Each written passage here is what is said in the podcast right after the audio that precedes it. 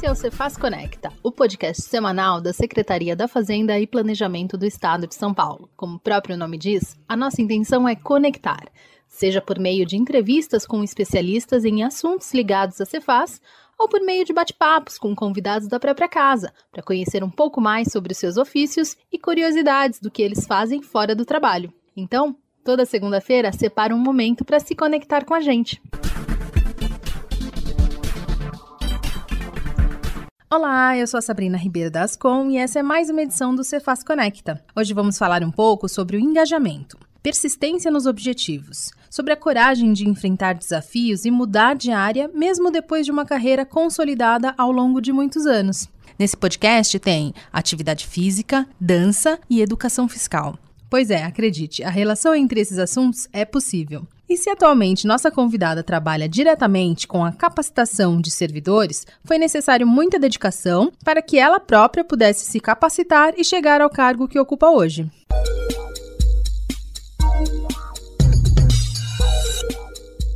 Formada em educação física, ela trabalhou muitos anos em uma grande rede de academias, até o momento em que decidiu que queria mudar de área e resolveu prestar concurso público. No ritmo da dança, uma de suas paixões, ainda encontrou tempo para conciliar os seus estudos com atividade física, trabalho e dois filhos. Isso mesmo, dois filhos. Dona de um sorriso contagiante e sempre de bem com a vida, ela entrou na Cefaz direto na equipe de educação fiscal. Foi galgando seu espaço e hoje é diretora adjunta da Escola de Governo do Estado de São Paulo. A IGESP tem como atribuição coordenar e disseminar a prática da cidadania fiscal não apenas entre os servidores, mas para toda a sociedade. A convidada de hoje é a Gabriela Lubes. Seja bem-vinda, Gabriela.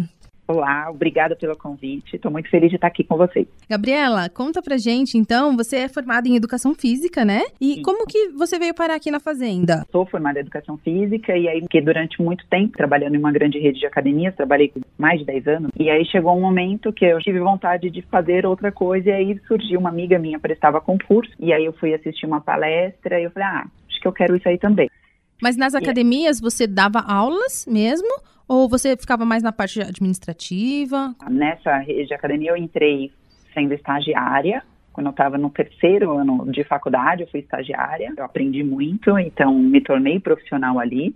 Aí eu passei de estagiária, eu virei professora, aí eu virei coordenadora da escola de esportes, aí depois eu virei coordenadora de eventos, aí eu virei gerente de marketing, e aí por conta disso, da gerência de marketing, que eu fui fazer a pós em administração e marketing. Aí depois disso eu virei a gerente de operações da rede lá dentro.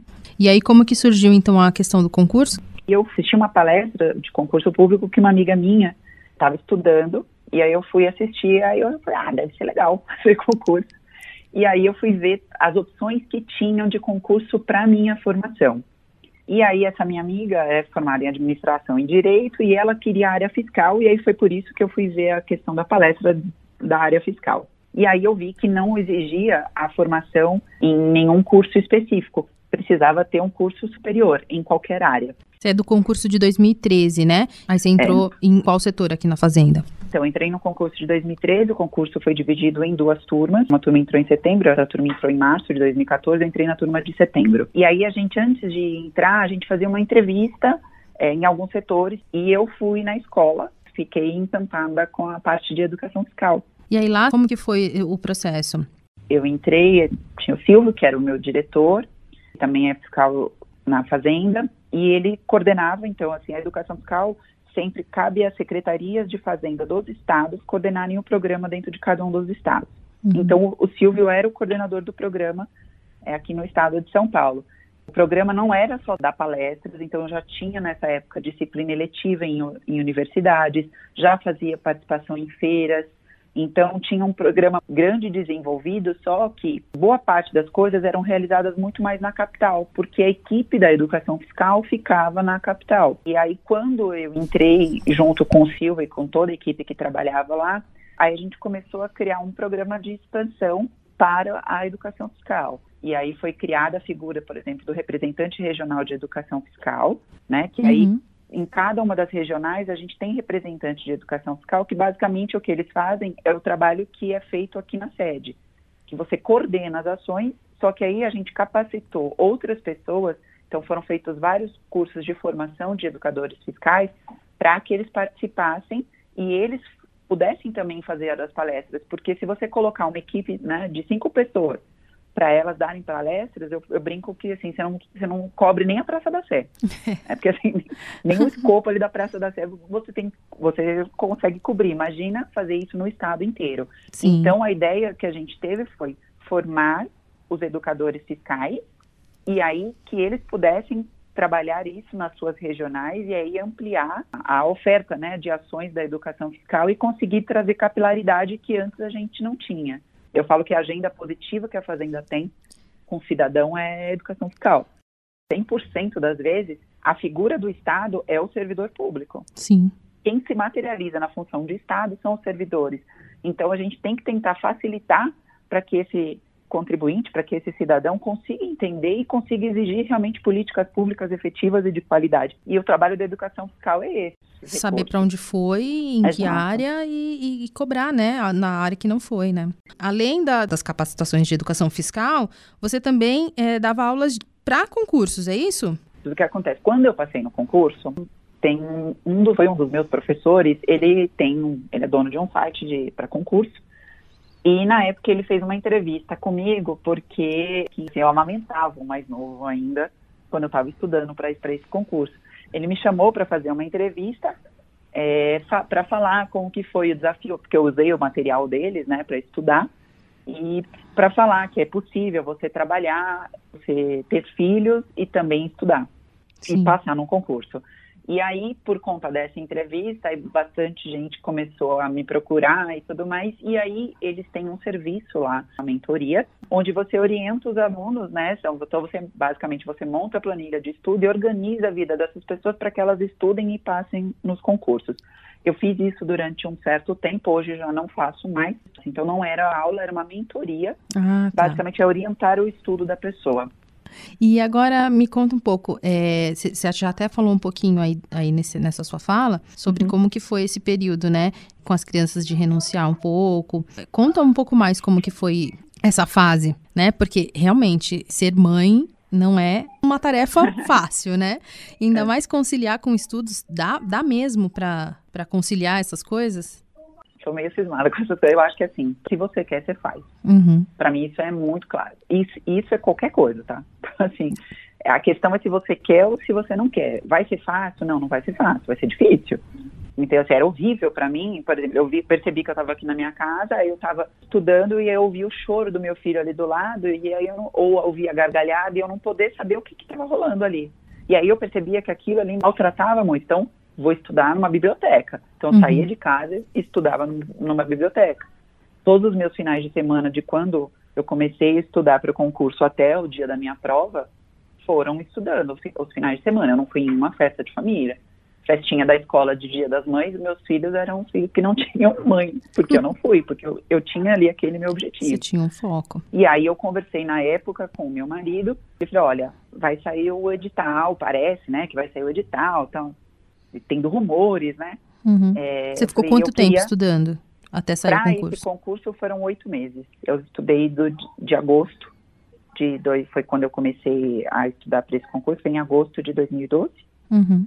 E aí a prova aconteceu em março. Sim, eu lembro muito bem, assim, eu conversando com ele, perguntando meu, você segura as pontas com as crianças de final de semana? Porque durante a semana, eu, como eu já trabalhava, eu os deixava no, no berçário, né? Sim. E só que aí, por exemplo, eu acordava mais cedo para estudar e depois levava eles para a escola. Aí estudava um pouquinho antes do meu trabalho, ia para o trabalho.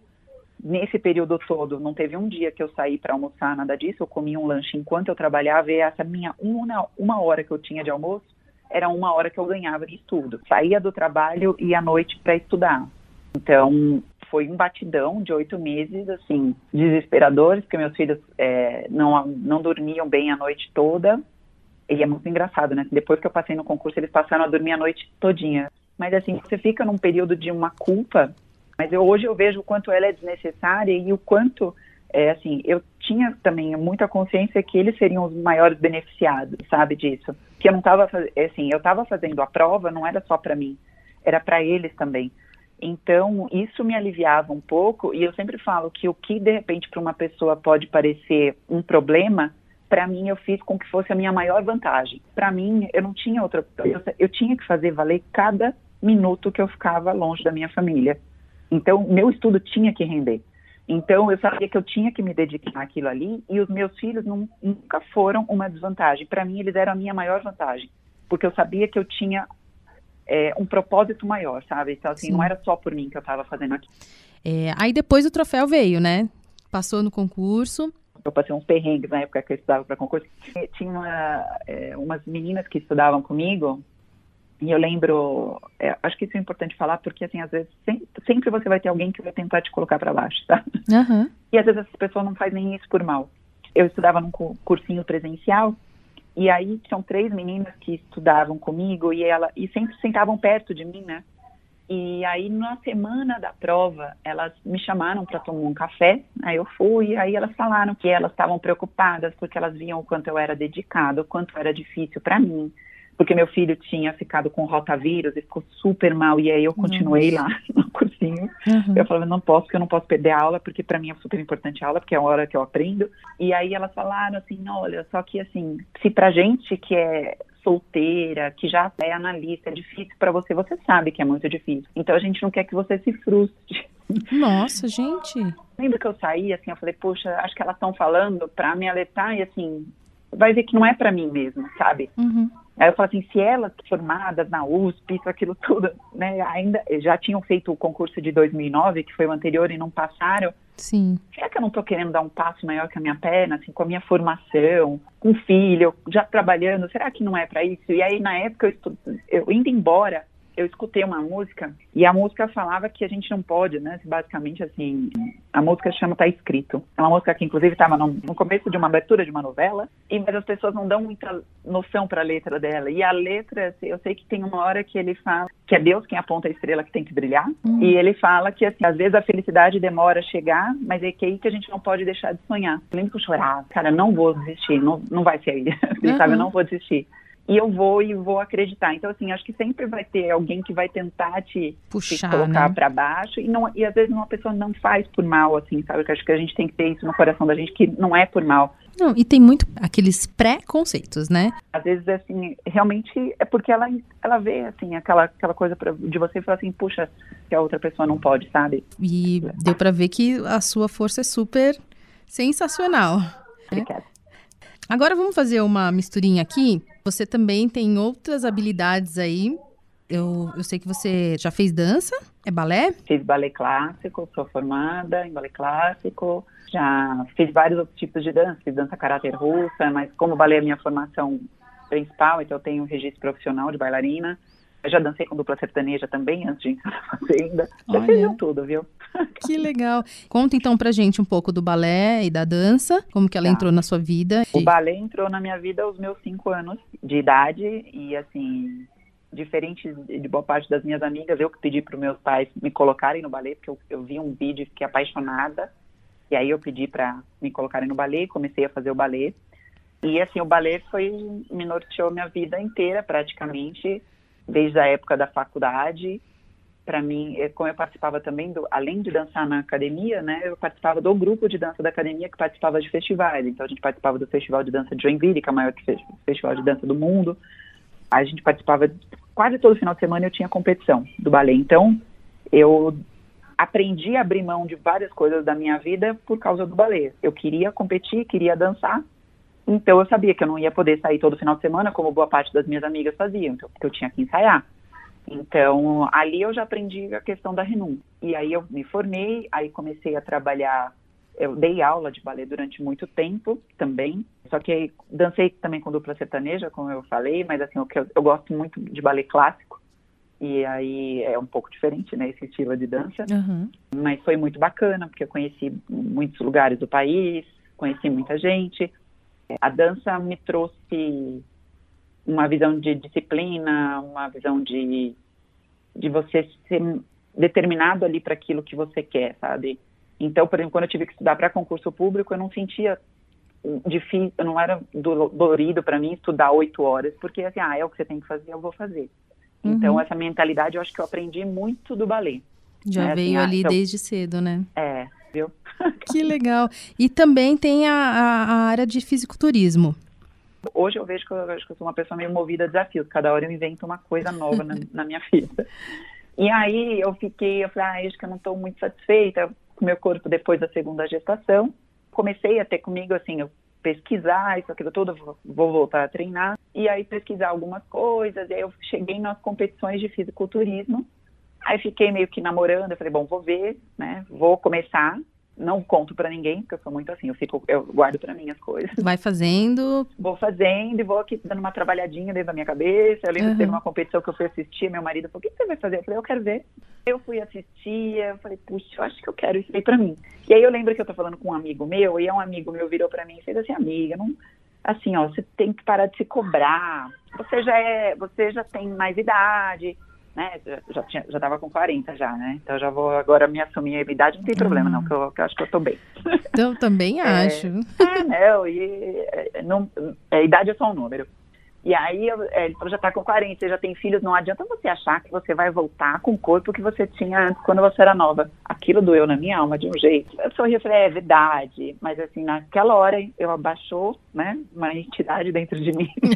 e falou, você vai... Foi o gatilho. Vai, outra, vai ser melhor, não vai ser igual, vai ser melhor. Uhum. Né? Eu não, é isso que eu quero. E aí eu fui procurar uma coach para para fazer a minha orientação, né? Uhum. Aí eu fui pegar uma pessoa que eh, tinha sido fisiculturista e aí eu fui fazer com ela, e fui, eu lembro que eu marquei com ela, eu falei, ó, oh, você vai fazer um treino comigo, e eu quero que você seja muito, muito sincero, entendeu? Assim, se dá ou se não dá. E o que você me falar para mim que, que eu tenho que fazer, você pode ter certeza que você falar, eu vou fazer. Mas eu quero que você seja sincero se é para mim ou se não é. Também, aí eu lembro que eu fiz o treino com ela e ela olhou, analisou o corpo, isso, aquilo tudo. Ela falou, não, dá pra gente trabalhar. Eu falei, ó, ela falou, eu ainda comentei com ela, eu vou te exigir, tá? Pode programar o que tem que fazer, que eu vou fazer. E aí, na época, foi assim que eu fui fazer, até boa parte das pessoas acharam que eu era louca.